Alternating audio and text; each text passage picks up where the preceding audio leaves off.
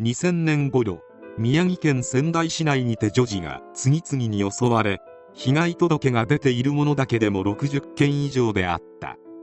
手口としては団地やマンションなどでターゲットを物色し猫がいなくなったので一緒に探してほしい。赤い表紙の本を探しているんだけど知らない？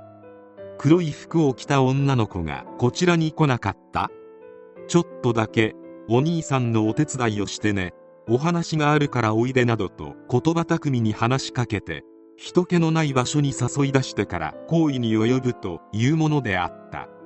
ターゲットや手口が似通っていたことから同一犯の可能性が極めて高いと見た警察は厳戒態勢を敷いた。今までの被害者から推測し犯人が出没しそうなところで張り込むいわゆる擁撃捜査を行った。この捜査は的中し2000年8月8日12週間前から発生していた事件でアパート付近にて張り込みをしていると入り口で目撃証言と一致する不審な男が何かを物色していた。警察はすぐさま男を職務質問。男はアパートに住む友人と会う約束であると主張。しかし男は会いに来たはずの友人の部屋番号や名前を言わず自分の名前すら名乗ろうとしなかった。警察からの任意同行を求められた際には助けてと突然叫んだり逆ギレして弁護士に連絡したいなどの抵抗を見せたがこの程度の抵抗は警察も想定の範囲内でやり取りをしている最中に被害者を乗せた警察車両が男の背後に接近し面取り調査に成功していた。警察はその男高山正樹を緊急逮捕。この時の警察と高山のやり取りはテレビでがっつり放送されておりどこかで見たことがあるという人もいるはずである。家宅捜索にて犯行の様子をビデオ撮影したものが45人分見つかり1997年頃から犯行に及んでおり被害者は100人以上に上ることが判明した。逮捕時の高山のリュックには潤滑剤やビデオカメラなどが入っていた。高山正樹事件当時26歳。父親は在日中国人で日本人の女性と結婚しておりその子供が高山正樹である。高山正樹の中学時代の同級生の証言によれば特に目立つ生徒ではなかったが中学の卒業文集では将来の億万長者ランキングで3位将来の有名人ランキングで1位に選ばれている。高校を出た頃から家庭での態度が大きくなり母親に暴力を振るうようになっていた。事件当時は無職である。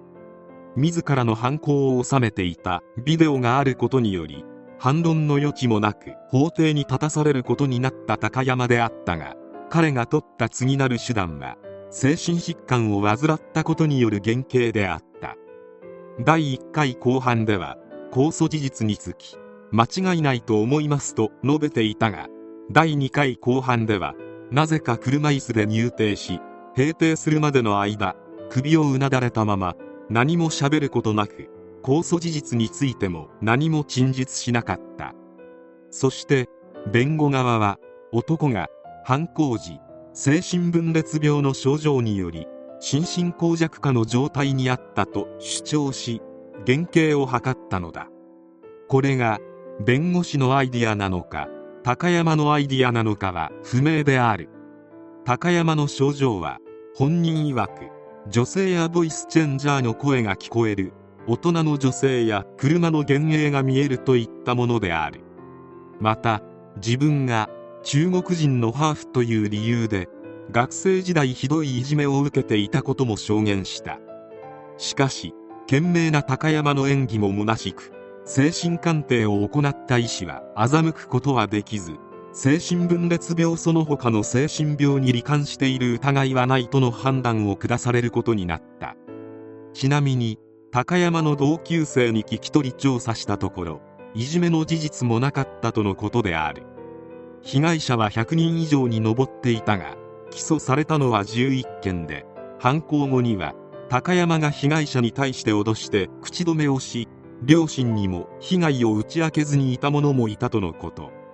被害者及び関係者らは高山に対して強い処罰感情と怒りを持っており厳罰を訴えていた。そして最終的に2004年5月最高裁にて無期懲役が確定。これは死亡者のいない性犯罪事件で前科がない人間に下った刑としては最高刑である。高山は現在も刑務所に収監されているが高山と一緒だったという元受刑者によると受刑者だけでいる時には健全な様子で振る舞っているが刑務官が近くにいる時は汚物を垂れ流し手を震わせて意味不明な上事をつぶやき始めるとのこと。つまり高山は重い精神病患者を装うことによって一般の精神病院へと移されて無期懲役の執行停止を狙っているのではないかということである。さらにこの元受刑者が高山と NHK のテレビ番組を見ていた時に小学校低学年くらいの少女が映された時に高山は唐突に「ああさしてええ」と発言していたとのこと。